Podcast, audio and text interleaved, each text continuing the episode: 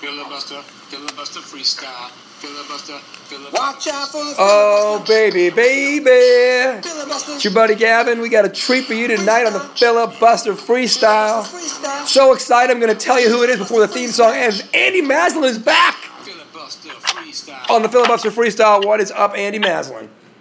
Living the dream, Mr. Money. Living the dream. Living the dream. Uh, it is October 23rd. The Patriots just beat the Steelers in the last hour or two. Uh, did you watch the game? You, you feeling good with the Pats so far this season? Um, you know what? Here's the thing. I'm a little worried. Um, this this whole Gostkowski thing is worrying me. He's missing kicks, baby. Um, I agree with that. You know, I, I don't I don't like it. I think we're gonna need to draft Nigel Bruff. But I mean, we'll see. We'll, I think I honestly think he just has the yips, but I, I'm, I'm starting to get nervous about it. It's going to cost us eventually. I agree with that. Yeah, I have the yips. Okay, first off, we're going to do a little Keith Norton voice intro for the first time in a while because uh, we've got a new unofficial sponsor of the week, and you're going to tell us about it on the other end of this intro from our friend, voice actor Keith Norton. We know it's scary to admit your feelings, and maybe it's a case of unrequited love. But we know in our hearts we'd be nothing without you.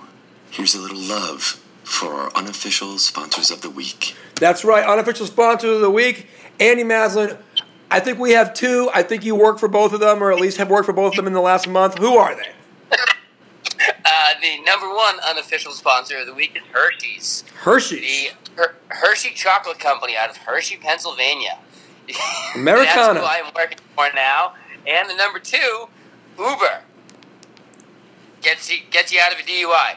Yeah. Take Uber home. That's I right. also drive for them. That's right. So you you were you basically you guys first of all we already have covered this, but you and Linda had a baby, a beautiful baby girl, and uh, you got you wound up being transitional from paternity leave, started driving for Uber, uh, and and the best part is and we're going to talk about some other stuff, but we're going to do a little thing I like to call tales from the Uber, and because let's face the facts, you and I have both had a lot of interesting jobs, but you've recently done a job that I would say most Americans can relate to as either the driver and or the passenger in an Uber or a Lyft, etc. So, give us some highlights, man. How's it been? Ups and downs, rounds and rounds.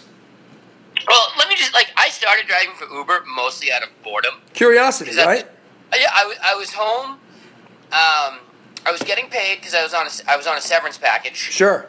And Best way to do it, Playboy. and I wasn't really looking for a job because I was staying home with my daughter. But my wife and my daughter were both in bed by nine o'clock at night. I'm a night owl. I was gonna say you you wake up from like your second nap at nine at nine p.m.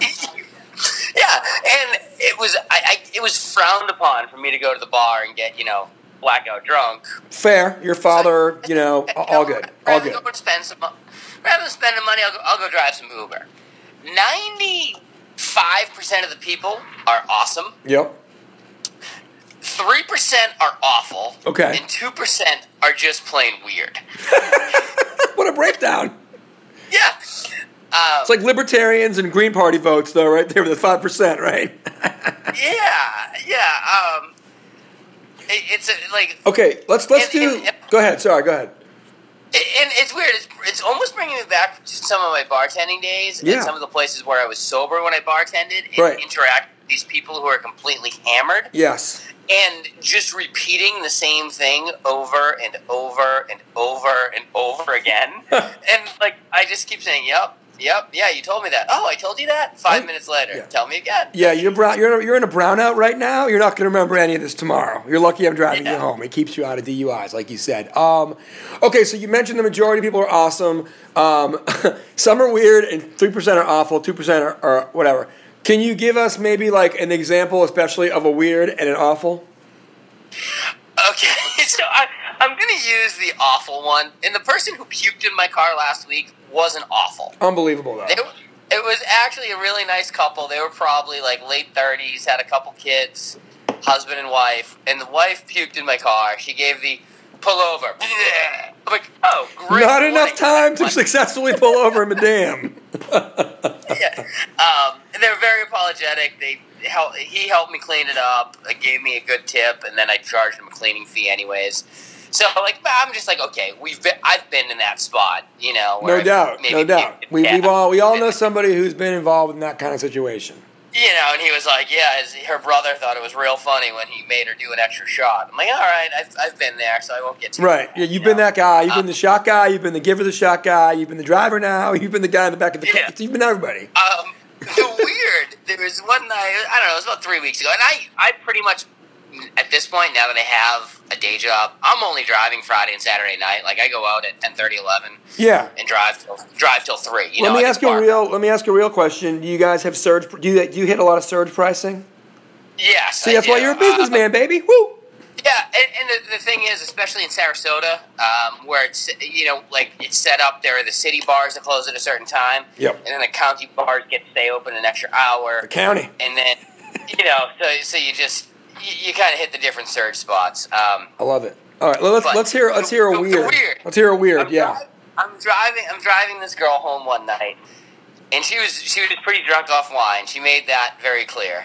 Um, and it was it was. Can I, ask you a question really quick? I'm picturing uh, Amy Mann's character from 40 Year Old Virgin driving home and singing Missy Elliott. Was she that kind of wine drunk?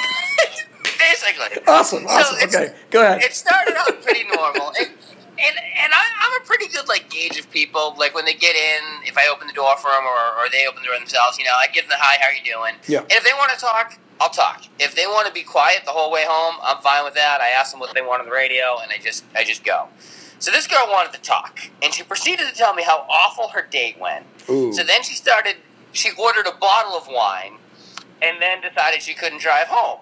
Halfway through the trip home, she threw her shoes out the window Of your car? because this was the second date that she's been on that she's worn these shoes, and the second date that went badly. So it was the shoes' fault. As Nike, as Spike Lee would say, as Mars Blackman, it's got to be the shoes. Michael Jordan. It's got to be the shoes. Fire them out the window. What? So she fired him out of the window of your car. Yes. So who would be liable for that? You, Uber, or this chick who doesn't like her shoes? This woman, excuse me. This question actually, Linda asked me the other day. She's like, "What if, like, for some reason you get pulled over and like the person has drugs or something like that?" Because there's been a couple times. Yeah. I'm pretty. I'm pretty sure I've driven people to pick up drugs, to drop off drugs, and I know for sure there were a couple women of the night. Well, here's the deal. Let's real quickly. You're a smart guy. You've been around. You've worked in bars. Like you've like. My point is, you you're not a dummy, and you can tell something's up. But you also know when to not ask questions. Not that I'm I'm condoning none of this, but I can imagine it's a weird spot for you to be in when you just accepted a ride from somebody on an app, right? Mm-hmm. And I, I'm assuming if I ever got pulled over, you know, I'm just gonna pull out the app and, and I'm gonna I'm gonna do whatever the officer tells me to do. No and I'm gonna question. I'm, I'm an Uber driver. What You if can look here. what if it was They- Jamie? What if it was Jamie Foxx? What if you were Jamie Foxx and Tom Cruise from Collateral got in? That'd be weird. Yeah, I mean there there's there's been some weird spots. So that's the weird. And then like the jerk. So a lot of people when I pick them up late night want to go to McDonald's or Oh, Taco Bell. dude. Is their Absolutely. Unofficial sponsors of the week part. Duh. and I have I have no problem stopping and you know, but you got to be nice about it. I, I get I get in. I, I pick up this guy one night, and he sits in the front seat next to me. So I think he's going to be friendly and want to talk. And he sits next to me. He goes, "We're going to effing McDonald's." Like, and not in like a funny way, like in like, uh, Sounds like he may have been the guy who went on the date with the girl with the shoes. some of us drink our pain away. Some of us eat our McDonald's away. It's all good. I go, I go, excuse me? He goes, I'm effing hungry and we're going to effing McDonald's. I go, all right, where is it? Is it on the way? Because, you know, I, I, I, I, to, to avoid any confrontation, I always just go where navigation tells me to go. Correct. So, so if they like say, oh, this is taking too long, I'm like, I'm going by navigation. Do you want to tell me where to go? And he's Right. like, you're the driver. You know where it is. I'm like, all right, buddy. So then we get to McDonald's. he orders at the drive-through and he has no money. And he asks me if I'll pay for it. This dude is a one star customer at best. Can you give zero stars? He's a zero star customer. And he goes, "I'll tip you. I'll tip you on the at the end." I go, "If you don't have any money, how are you going to tip me? I'll tip it on the app. You can't tip on the Uber app. Lyft you can, from what I understand. Uber you can't. Oh, really? Yeah. Okay, So, subtle um, differences. Tales from Lyft next week, maybe. We'll see. Yeah, we didn't. We didn't. We Filibuster didn't, we didn't, end up, Go ahead. Sorry, we didn't bad. end up getting McDonald's, and um, it was an awkward ride home after that. Yeah, it's kind of like being on a bad hitchhiking adventure, really, at that point. Like, there's been a couple times I've been like, I wonder if I should just start wearing like a suit jacket or a blazer and pack a gun Yeah, there. just in case. Um, and, and people will think that I'm just a really nice dressed like driver, but in reality, reality, reality, I'm ready to shoot them. Not because you want to rob them or hurt them, but because you want to protect yourself. Yes, because they're they're out to hurt me. Just to But- clarify, Yeah, exactly. Um, all right, man. I really enjoy it. It sounds like you're going to keep doing a little bit of part-time Uber driving. Is that f- fair to say yeah, for the college fund and such? Yeah, yeah, it's it's it's it's good in itself. Well, I mean, like I said, it, it's better than going out going out and getting. Well, well, it's like it's like it's like when you bartend. The swing on a Saturday night from going out and spending hundred bucks or making two hundred bucks is a three hundred dollar swing. So you're you're basically doing the same thing in your car, and you're you're Yeah. only dealing with. What's good about it is instead of dealing with the same drunk people all night long, you're dealing with a different drunk people for like fifteen minute intervals at a time, right? Yes. And then you never see them again until whenever. So that's good. All right. Speaking of never seeing things again, you and I are doing our best this fantasy football league season to never see an 0 6 start again. It looks like unless Ann Kennedy Sullivan and her husband Ryan's team, Team Ranch, can get like 60 points out of one wide receiver, Emmanuel Sanders, tomorrow night, uh, we're going to move to 5 and 2. Um, the Filibuster Fantasy Football League is uh, halfway through. Do you want to say anything to anybody in the league, especially Roscoe P, who got so lucky last week against us? Well, I, I'm not saying a word about beating Ann and Ryan because after what Roscoe and one player getting nine billion points did to us last week, It could happen again. It could happen again. I forget who the player was, but I was against him in another fantasy league. David Johnson. It was David Johnson. Yeah. Because I had him in my other fantasy league. Anyway, so Roscoe P's off to a great start too. It looks like he's also going to move to five and two. Uh, he's in the other division. I, I see a Roscoe P, aka Paco Sinbad versus Southern Charm uh, battle in the playoffs, and I'm excited about it. playoffs. Playoffs. All right. But what do we want to do today? This is kind of a burying the lead moment. Uh, and I got a couple other things actually. We haven't done this in a while, Andy. Places listening. You want to hear about some? Excuse me, I just burped. New play, new places listening. I'm I would love to hear about places. all right. Well, first we have to go back to our good friend Keith Norton, voiceover actor, because he's the guy who lets us know that the bit is going to begin. Because apparently I'm back into this whole idea of beginning bits with something like this. Alligators roam the New York City sewer system. Gavin was Conan O'Brien's stunt double. Uh, these and more Oh, yeah. outlandish theories. All right, that's outlandish the theories the week. But here's places listening. Has its Eiffel Tower. China has its The crack engineering team is not in a good spot right has now. the filibuster freestyle. This city's been listening an awful lot lately. If I didn't know any better, I'd say someone's got a crush on us. That's right, Keith Norton, voice actor. Someone does have a crush on us, and they are in a little place called Clayton, South Australia. Welcome to the Filibuster Freestyle universe. We've got Belfast, Northern Ireland. Good stuff. Just got back from Southern Ireland, if you will, the Republic of Ireland. Antwerp, Belgium, in the house. And of course, Hafuf, I believe, H O F U F, Saudi Arabia. Hello and welcome to the Filibuster Freestyle. Thank you very much. Andy, would you care to guess which countries are in second place uh, and third place after the U.S. for listening this week? I'm gonna go with um, uh, a couple of the old favorites. Um, some breakaway Russian Republic that I've never heard of. Okay. And Australia.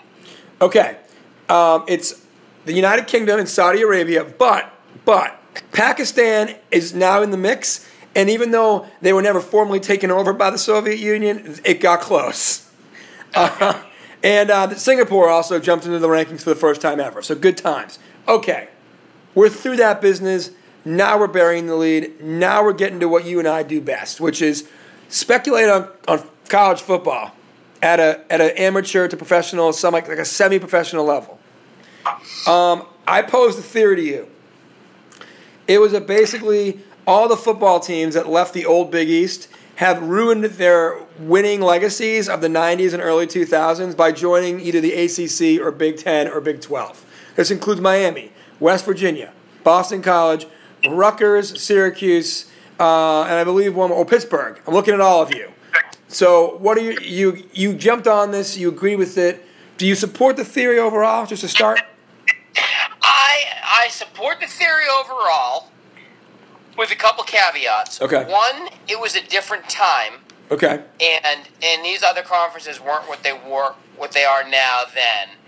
And two, I don't want to take away um, to make it sound like a couple of these Big East teams that were great that they couldn't have won in other conferences because I think they were good enough to. But as a whole, I think the Big East did hide some um, some poor teams and let them let them around more based on the style of football that they played than anything else. Okay. And can you elaborate on the style piece, or is it different for each team? Uh, like like different for each team, but it was it was like the cold it was cold weather type teams. You Correct. know? okay. Uh, yeah. That's the best way to. And, and that's a good point. And that's a good point because when Miami has to come, and I know Miami and Boston College are not both in the ACC, but humor me for a second. When Miami had to come to every road game between like October 15th and, and Thanksgiving to New Jersey or Boston or Pittsburgh, you could ugly that game up and you could stay with Miami. At the same time, the talent that Miami had over these other schools allowed Miami to kind of coast a little bit, take breaks, and get up for Florida State and get up for the bowl game and get keep guys healthy. Um, the other thing that you, you, you I assume we'll mention at some point, and we'll we'll break down each team, but um, schools like Florida Atlantic, Florida International, Southern Florida, and Central Florida didn't play Division One A football back in the heyday of the Big East Football League, and so Miami had depth.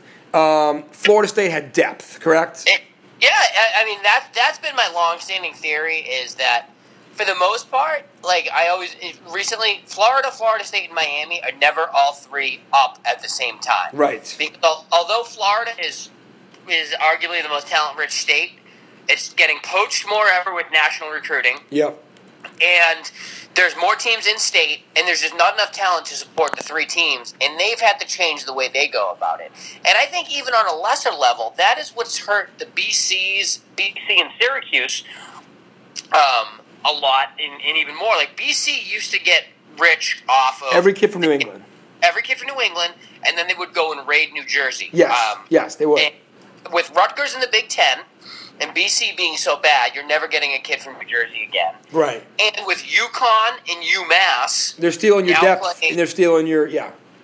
yeah, and even to a smaller level, a kid who may be uh, a preferred walk-on of some sort may go play at UNH because he's going to play for in the one AA playoffs every year in a certain type of offense. Correct. Correct. And you got a guy like Victor Cruz, plays for the Giants. You know, went to UMass when they were one double A. I, I know Boston College would have loved to have this Victor Cruz.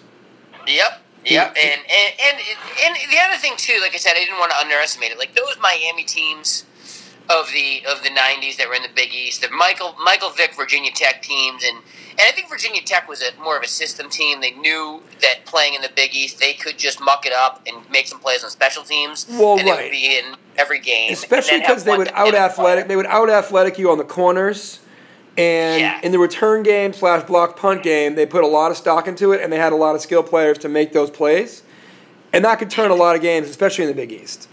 Yeah, and then I don't also want to take anything away from Syracuse because those old Marvin Graves teams, Yes. and Donovan McNabb, Those were good they, teams. They, could- they could play with anyone in the country. And I guess that's kind of okay. So that's kind of where I want to get to with this whole Big East.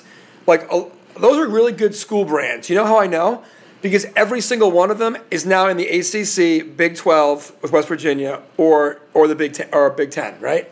So all those programs were marquee already in their own conference. And I, I sent this to you the other day. You and I have been known to talk a little soccer on the podcast. Why let that streak go now? So the English Premier League is very deep. You know, seven or eight teams in that league could make Champions League any given year. Um, and those teams tend to beat the crap out of each other throughout the year and don't necessarily perform as well in the Europa Cup or in, in the Champions League. Whereas a team like Paris Saint Germain in the French League One, they probably would come in like between second and seventh place in the Premier League. But if they can easily get a top two spot every year, they can be ready for you know the big time. They can get big time players. They can guarantee big time games, big time money, etc. And so what when Big East goes and becomes the ninth best program in the 12 team or 14 team ACC, they're actually hurting their ability, to your point earlier, to ever get a stud out of New Jersey ever again. Yeah, and and like I think about like some of the BC teams, and like BC had a couple of like anomalies. Tom Coughlin years were great. Yes, Glenn Foley, a Fo- I quarterback. Glenn Foley was a quarterback. And Was Yep. it Pete Mitchell was the tight end? Yeah, Pete Mitchell was there. Not not Mav- not Maverick Pete Mitchell. No, no, no. Another good guy though. Pete Mitchell, a tight end. Um, you know, and then like even you think about like the Flutie years, how good you were. I think the year Flutie beat Miami, BC was like seven and four or something like that. right. Which is typical BC. No question. Well, BC loves to live live in the land between four and seven and seven and four. Let's face the facts. Um, Yeah. But and, and I just, I mean, that was a great league because honestly, and I named all the teams that have kind of left for marquee conferences. They all had their time in the sun at some point during that run, and some of it was because Virginia Tech and um, Miami left a little earlier than some of the others. But everybody had their run in the sun, and I get that they're still part of the cartel now, but I feel like they were sitting sweeter before. And we're going to go through some of the stats of the teams in the last 25, 30 years, and, and we'll see what you think, okay? Well, I want to make one comment about that. I, I Go just, for it, This yeah. just came to me today, and why I didn't I didn't bring it up to you before. The Big East, being a lot of small private schools or smaller private sch- schools, are at a disadvantage. Yes. They're not too far separated from what the ACC is Correct. when you look at the ACC schools, but the ACC has history. Yes. The Big East didn't. The Big East didn't come around till early '80s, mid '80s. Yeah, The right. Had been playing each other for a long time. Right. Yeah, Big East football didn't technically start till 1991 as an actual league. Now, the Big East basketball conference, to your point, started in like 79 ish, 80 ish. But you're right. I mean, and the ACC football, you know, had, they've been doing this for 70, 80, 90 years. And so you're right. And then, frankly, college sports are just bigger down here, you know, down here, you Yeah. know, in North Carolina, especially, even though basketball is kind of the sport du jour, like, everybody turns on the Tar Heels all over the state every Saturday, you know, unless they're a Duke fan or a Wake, you know, Wake Forest fan or an NC State fan. But eh, up there, I mean, the the amount of BC fans who didn't go to BC is pretty small in Massachusetts. Yeah.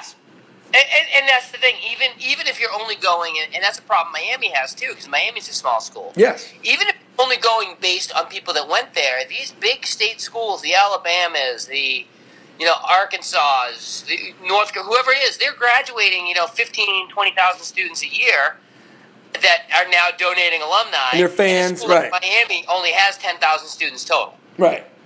Absolutely. Totally fair. From a critical mass standpoint, and I here's and I here's here's a point that we should make now in case we forget.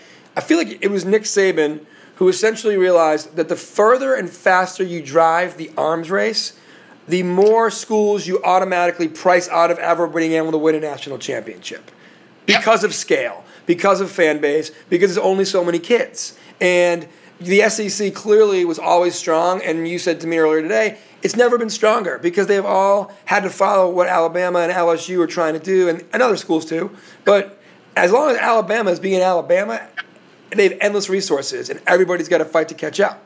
And as the world has changed in the past 20 years with the internet and with the way we watch TV, it's now it was never a national recruiting game. Like Florida kids stayed in Florida, Right. and Miami Miami kids stayed in Dade. Right. No one was going into Newport News and getting the quarterback or the quarterbacks that um, or the receivers that the guys at Virginia Tech were getting. Right. They were strict Virginia Tech guys. Now they're going everywhere. Same like we said about the Northeast. You know, the guys were staying up there. Yep. Like I remember when when Alabama played um, Notre Dame in the national title game in Yep. Miami a couple years ago. Yep.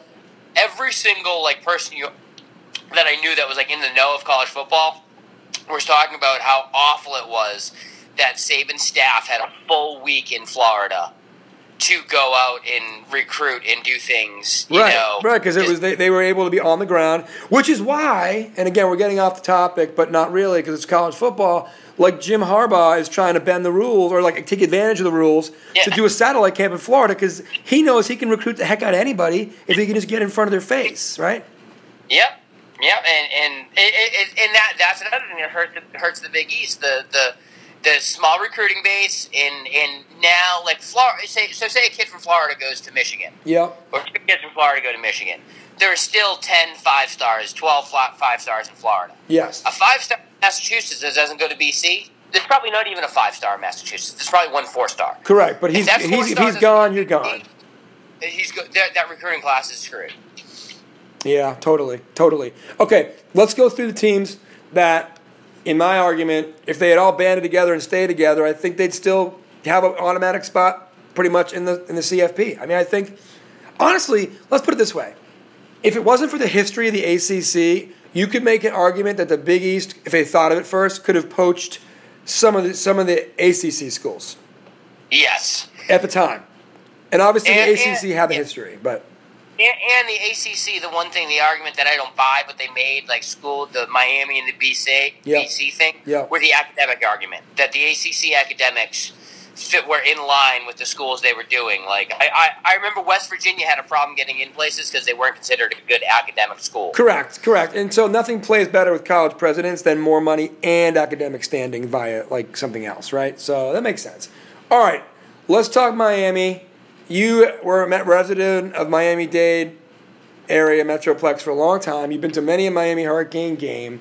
You've kind of saw their demise in person, right? So, couple Yeah. a couple stats for you. So the Big East existed essentially starting in 1991. The Hurricanes were in that league from 91 to 04, okay?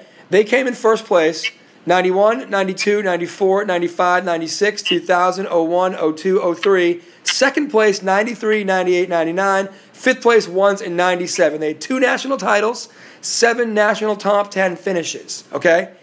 In the ACC, zero top 10 finishes, only three top 20 finishes, one divisional co championship since 2005, and zero BCS or New Year's Six Bowl appearances, and zero 10 win seasons. This has not been a kind transition for them. This, but this is one, and being on the ground, Yep. this has nothing to do with the ACC. Okay. This has to do with Miami. Um, It's all Miami not a you. pro- Miami was not a product of the Big East. They had three national titles before joining the Big East. Correct, correct. So, so they were not a product of the Big East. They weren't the problem. I think once they joined the ACC, they started. They had some coaching changes. They constantly hired the wrong guy, Yep. uh, and and they just lose stupid games. They moved out of the Orange Bowl and moved, you know, 25 miles from campus, so there's no atmosphere. Um, theirs has nothing to do with the Big East. I don't even think the teams they've been putting on the field would win an old Big East title, an old Big East conference title. Okay. So their problems are deeper than league affiliation. They're just. Do you think they're done? Like, do you think like I mean I know Mark Richt is there. I know the year started off well. I know they've lost a couple since, but like he's clearly it's his first year. Like, give the guy a chance. Do you think they'll ever get back to that that that dynasty that that warranted not one but two 30 for thirty documentaries? and a third one coming out this year. Really? Good Uh, lord. Catholics, Catholics versus convicts Oh, perfect. is, is going to be a thirty for thirty. Um, I don't think they'll get back to where they were. Yep. I don't think any outside of Alabama will ever be that dominant. Okay. But I think, I think, I, I think um, within the next five years they'll be in a college football playoff. Okay. Okay. Um, I do agree that Miami made a lot of sense to go to the ACC. I, I just feel like they couldn't have timed it worse in terms of what was going to happen to their program. Yeah, yeah, exactly. Okay, let's talk about Virginia Tech. So, again, 91, the league starts. They leave with Miami after the 04 season, okay? I think they are the best argument of this bunch for an ACC success story, okay? But in the Big East, they had first place finishes in 95, 96, and 99. Second place finishes in 94, 97, and 2000, okay? Good, good stuff. Now they were in the ACC. They had they had four first place finishes in their first seven seasons in the ACC. That's divisional, but still, uh, they played for the title. They were second or third in the other years, but since 2012, and you can tie it to Frank Beamer being there maybe a little too long, they've been tied for sixth, tied for fifth twice, or tied for fourth. And that's about when the conference expanded a second time to include other schools like Pittsburgh and um, you know whoever I'm forgetting right now. We'll get to that. Syracuse. Syracuse, yes, exactly. Sorry. So, what are your thoughts on VTech? Um, they are this is a success story, but they are other than I think the Michael Vick years. Yep. They are great at winning conference championships with two and three losses. Um, if everyone's just average, they'll be the best of the average. Very rarely are they going to be really good. Right. So to your point earlier, if they're they're mucking it up, doing it their way, if no one else is dominant, they're going to have the pieces in place to know how to get it done ugly. Yeah. But to your point, now that the league has expanded to 14 teams, right? That, in my mind, one, it makes the talent level more even across the board. But at the same time, you have more games that aren't gimmies. You have more games where your your lack of talent could expose you. You've got more teams trying to play it your way, which is ugly till the end and get a W. And I just think that they used to be, to your point, the ability. Unless Miami was great, they could rise above the crop, and now the crop's just too dense, if you will. So Yeah, I- it, it, I mean, they, they, they've done well in the ACC up until the past couple of years. I mean, they've played in quite a few like BCS games as league champions and and, thing, and things like that. I mean, it's, it's yeah. okay, fair. Well, let's talk West Virginia because West Virginia stayed in the Big East a lot longer. Okay, they were in it from '99, sorry, '91 all the way to 2012, and they joined of all conferences the Big 12 as the 10th team in the Big 12 in 2012. Okay, in the Big East, they had seven first place finishes from 91 to 2011. Most of them came after Miami and Virginia Tech and BC left. That's fair. But they were always respectable, and then they became the class of the league. They went to the Sugar Bowl, um, etc. Um, once those three schools left, and I don't think BC was a problem for them. I'm just saying they happened to be gone too. It was really Virginia Tech and Miami leaving. BC fans, you know I'm right, and I'm sorry, but I'm so right. Um, all right. They had five second place finishes also between 91 and 2011. So 60% of the time, West Virginia was in the top two during their 20 years in the Big East. Okay? Their first four years in the Big 12, and I'd love to hear your take on the Big 12 in a minute, but tied for fourth, tied for fifth twice, tied for seventh, and they are undefeated through six games this year. Okay? So maybe it's turning around. Or, I'll pose it to you, is the Big 12 very mediocre this year? Um, Big 12 is very mediocre this year. Um, West Virginia is that team who's I think is always going to float between like on a good year 10 and 15 like in the polls they're never going to be that great. Totally agree. Uh, yep. Um, I think one thing I'm, I'm coming I'm, I'm seeing the pattern starting is it comes down to coaching. When they were in the Big East, they had who was it? Don Nehlen. Who was Don Nehlen forever. Yeah. forever, And then Rich Rod, your boy, Rich Rod, who did well too, actually. And then they had Rich Rod. And I believe, didn't we see West Virginia score 9,000 points in an Orange Bowl? We were there, Clemson. you and I, and actually, this is a good so. This is a good break in the moment. You and I went to one of the least competitive but highest scoring Orange Bowls in the history of the Orange Bowl. Uh, Clemson scored first. Um, I believe Geno. I don't know if it was Geno Smith or who it was, but It, it was Geno Smith. Geno Smith scored the next. He, he and his teammates scored the next eleven touchdowns in a row. It was seventy-seven to seven or so, and then Clemson scored one more time. It was unbelievable. And I believe Geno Smith passed for about um, 400 yards, but I don't think he threw a ball more than about three yards because they kept running that. Um, Like a bubble the, screen. the receiver coming across and you'd like pitch it forward to him, but it counted as a forward Yeah, it was like pass. it was an underhand shuffle Like a pass. jet- right. A jet. It was it was the jet sweep, but it was a forward pass. Yep, yep, yep, yep, yep, yep. They had Um, him cut so inside I think saying, I, I think a lot of it is coming, uh, like I'm saying, a lot of it is coming into coaching. Um, I will say the one thing about West Virginia going to the Big 12, yep. and I know they had started to change towards the end of the uh, Big East, but when you go to a conference that plays all offense, if you play the muck it up style, you're just not the old Big East style. It's just not going to fit. You can't get there, right? So you can't get there. So you have to start your whole team over again Yep. you know, so I'm gonna I'm gonna hold out on them. But like I said, I'm really seeing it coming down to this coaching. Whoever the coach is can, can make it or break it. Yep. And I feel like a lot of these teams going into the ACC were just in bad spots to begin with, and their demise would have happened. Okay. Um, But then again, what a bad time to leave. Then I guess I guess I know you had to. I know it's a business decision. I know it's a long term play, but it doesn't help your recruiting. And here's another here's another really good case of that when you can't get off the mat because you're in too deep of a league. So, but you know, bottom line is I, I do think West Virginia is turning it around. But between twenty you know 2005 and 2010, they had a six season span in which they won between nine and 11 games every year, and they haven't won more than eight in the first four or five years of the Big 12. I th- th- I think they're the definition of a team that almost rose to na- national prominence in being a top 10 team based on how weak the Big East was. Like, I, I even remember one year they were rated number two, and then they lost to Pitt in the backyard brawl, and Pitt was a five or six loss team. Right, right, right, right. And I agree with that. And, and that. and that was one of the things why you could prop yourself up there because every game each week wasn't tough, you know? Um, yeah. So let's just skip BC. I mean, you guys made a terrible Yeah. decision. Terrible decision. yeah, I mean, yeah. You had to do it, but it's it's, it's you, you are Uh, when uh, you're let- the let's- when you don't know in the first half hour who the sucker is at the card table. Guess what? You're the sucker. Uh, uh, let's be honest. BC athletically belongs in the Patriot League. Ooh, I'm not going to touch that, but I'm not going to say you're wrong. Okay, okay. Rutgers, Rutgers even had even had a moment of glory with Greg Schiano, your boy Greg Schiano. Okay, Rutgers had only one winning season in the Big East between '91 and 04, but after Miami and VTAC left. Schiano had the chance to get it going. They had five winning seasons in a row, seven winning seasons out of eight in a row in their final eight years in the league. Now, they were already in trouble in the Big East slash American as they were transitioning to they they won the lottery by being geographically near the New York City market and getting invited to the Big Ten. I do not know if they're going to win a league game this year unless they already have. Um, they lost by a combined 100 and like 37 or more into nothing to Ohio State and Michigan back to back weeks.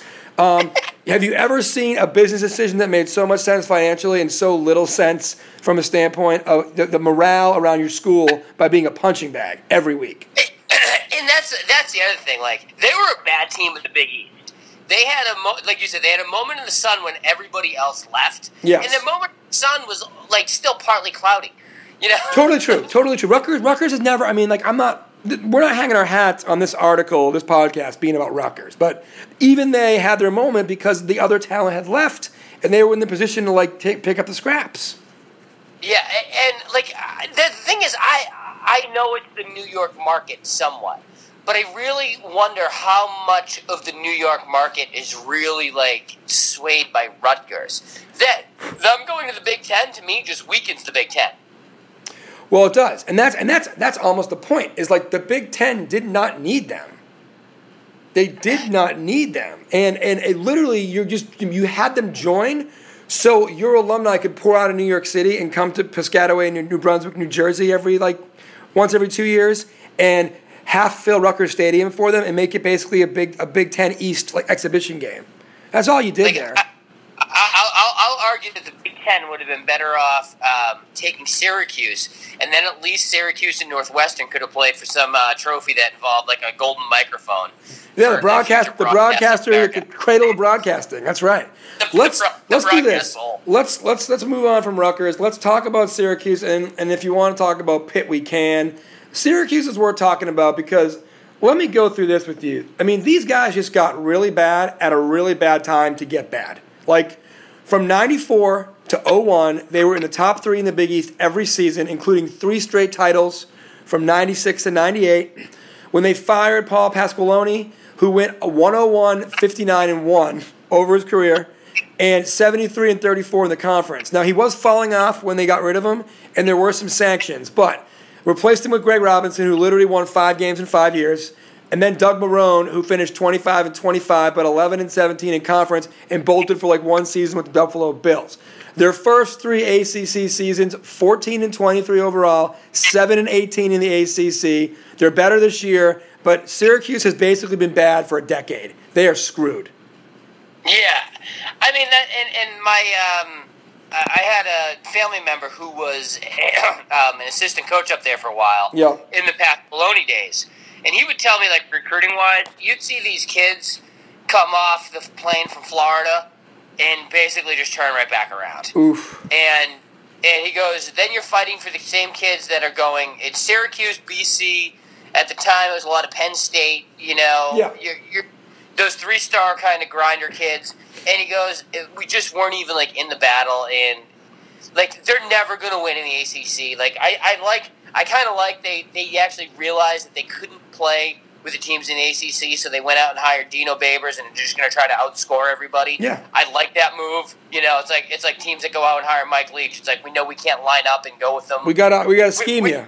yeah, we can't we can't play their game and beat them because they have more talent. So we're going to play our game and try to outscore them. Right. But it's a, a terrible addition to the league. Um, I have to think that one of the reasons they got in had to be some sort of an alliance with from BC from back in the day, the old Big East days, and it's a basketball thing too. Well, that's I think that's what it was. I think Boeheim finally saw the writing on the wall that it was either them, it was either them or Connecticut, and he was going to be damned because the only school that actually worked out the worst, and it was because they got to the football party late and whatever is UConn it was the probably the one school left that, that could have been in that league. And you know, if if Syracuse goes to the Big Ten instead of Rutgers, UConn probably gets picked instead of Rutgers because of the basketball piece. Um, yeah, and, and even even Syracuse being in, I, I, I claim Syracuse is in the ACC more than basketball.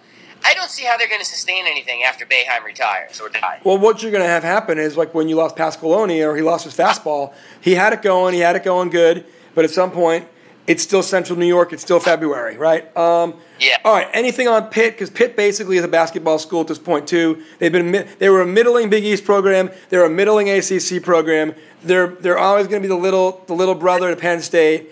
Does it even matter?